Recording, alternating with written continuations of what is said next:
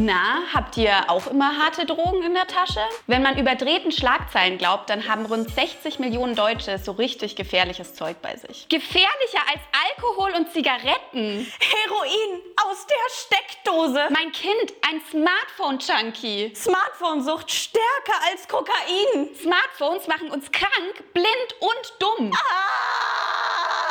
Sogar die Drogenbeauftragte der Bundesregierung ist an der Sache dran, als ob Medien eine Droge wären. Ganz ruhig, Leute. Wenn hier was gefährlich ist, dann ist das Panikmache. Auch wenn manche Menschen seit vielen Jahren dieses Wort benutzen, eine Krankheit namens Smartphone-Sucht existiert derzeit nicht. Bei neuen Medien gibt es immer irgendjemanden, der Panik schiebt. Im 18. Jahrhundert ging die Angst rum, dass Romane süchtig machen. Lesesucht. Und dann kam jahrelang die Angst vor Fernsehsucht. So wie hier im Spiegel von 1979. Also an all dem ist ungefähr so viel richtig. Aber was genau? Das nehmen wir heute auseinander, zusammen mit Psychologin Pia vom YouTube-Kanal Psychologie und dem Y-Kollektiv. Ich bin Sarina und das ist Sarah. Und um das Problem hinter Smartphone-Sucht zu verstehen, müssen wir uns zuerst darüber unterhalten, wo genau bei Smartphones denn der Suchtfaktor liegen soll. Die meisten Apps auf unserem Smartphone sind super langweilig und niemand würde diesen Apps vorwerfen, dass sie irgendwen süchtig machen. In der klinischen Forschung werden vor allem zwei Dinge besprochen, die uns am Smartphone kleben lassen. Spiele und Social Media. Beide geben uns positive Kicks. Auf Plattformen wie Insta bekommen wir Likes und Kommentare und bei Spielen lösen wir Herausforderungen und schalten neue Gegenstände frei. Habt ihr euch schon mal gefragt, wieso wir ständig Notifications bekommen, wenn jemand ein Instagram-Bild liked oder kommentiert? Es wäre ja auch okay, das erst dann zu sehen, wenn wir die App gerade wirklich öffnen. Ja, warum gibt es überhaupt einen Herz- oder Like-Button? Damit wir die App immer und immer wieder öffnen, mehrmals am Tag. In der Netflix-Doku The Social Dilemma vergleicht der ehemalige Google-Entwickler Tristan Harris das Smartphone mit einem Spielautomaten. Every time you, you see it there on the counter and you just look at it, and you know if you reach over it just it just might have something for you and so you play that slot machine to see what you got right?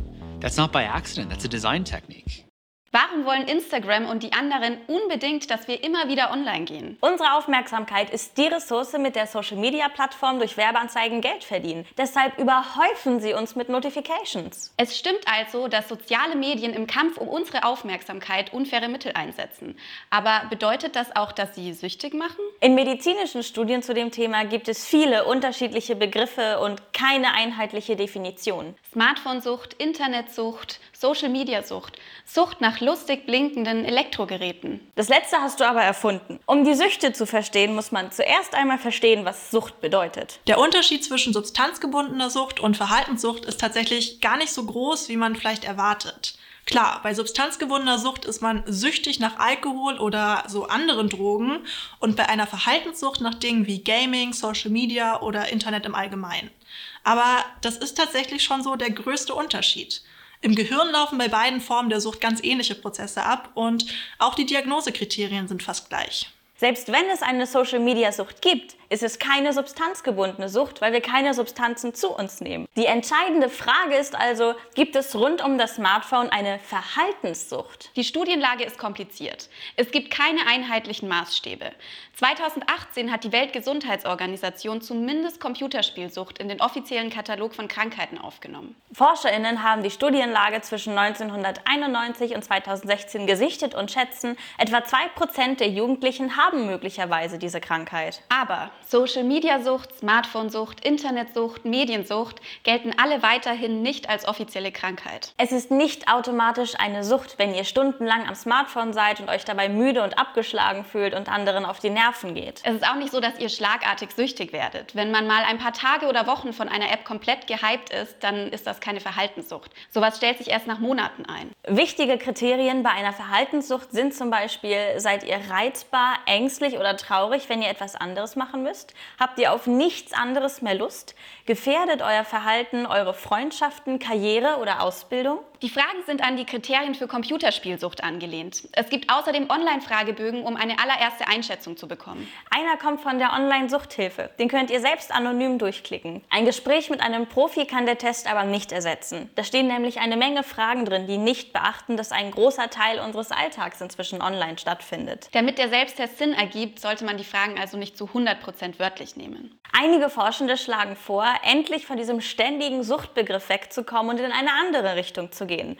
Problematische Smartphone-Nutzung. Viele Studien dazu kommen aber erstmal nur zu dem Schluss, dass noch mehr geforscht werden muss. Aber auch wenn keine handfeste Sucht vorliegt, es ist immer gut und wichtig, sich Hilfe zu holen, wenn man alleine nicht weiterkommt. Denn das Gemeine ist ja, Tech-Konzerne wollen unser Verhalten manipulieren. Auch wenn einigen Menschen das überhaupt nicht gut tut.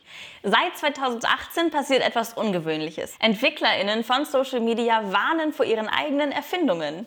Einer von ihnen ist sogar der Typ, der den Facebook-Like-Button mit erfunden hat. Die Gruppe heißt Center of Humane Technology. Sie wollen, dass vor allem soziale Medien sich ändern, damit sie weniger stark unsere Aufmerksamkeit ausbeuten. Inzwischen haben viele Social-Media-Plattformen tatsächlich darauf reagiert. Bei Instagram sagt dir der Newsfeed ab einem bestimmten Punkt, hey, du bist auf dem neuesten Stand. Instagram hat sogar zeitweise damit experimentiert, die Zahlen hinter dem Like-Button auszublenden. Und Google, also der Konzern hinter YouTube und Android, hat sogar ein eigenes Werbevideo produziert, warum Digital Wellbeing so wichtig ist. I think you have to set a limit and say that you control the phone, it doesn't control you.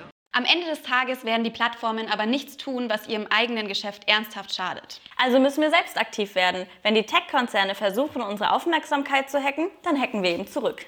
Hier kommen sieben Lifehacks. Bei einigen Apps könnt ihr eure tägliche Nutzungszeit begrenzen. Bei TikTok und Instagram zum Beispiel. Die App erinnert euch dann daran, wann ihr euer selbst gestecktes Limit überschritten habt. Auch iOS und Android bieten Optionen, mit denen ihr eure gesamte Bildschirmzeit überwachen und begrenzen könnt. Lasst euch nicht von euren Benachrichtigungen kontrollieren. Kontrolliert eure Benachrichtigungen. Schaltet erstmal alle Notifications auf Stumm. Vielleicht müsst ihr das in jeder App einzeln tun, aber es lohnt sich. Und dann aktiviert ihr nur, was ihr wirklich vermisst. Werft alle Apps vom Homescreen, die euch ablenken. Allein die Icons von Instagram, TikTok und so weiter verleiten uns zum Drauftippen, ohne nachzudenken. Auch knallige Farben können unsere Aufmerksamkeit ablenken. Deshalb setzen manche ihr Handy ganz oder teilweise auf Graustufen. Bei iOS geht das in den Einstellungen und bei Android klappt das mit einem alternativen Launcher und Icon-Packs. Seid ihr auch in Chatgruppen, die euch nur noch nerven? Vielleicht könnt ihr eine liebe Abschiedsnachricht schreiben oder mindestens die Gruppe stumm schalten. Manche Plattformen wie Twitter, Facebook und Reddit kann man auch super am Laptop nutzen und braucht dafür gar keine App. So müsst ihr nicht ganz darauf verzichten, aber schaut trotzdem seltener rein. Weitere Infos und Quellen findet ihr in den Show Notes. Und wenn ihr uns nicht nur hören, sondern auch sehen wollt, abonniert uns auf YouTube.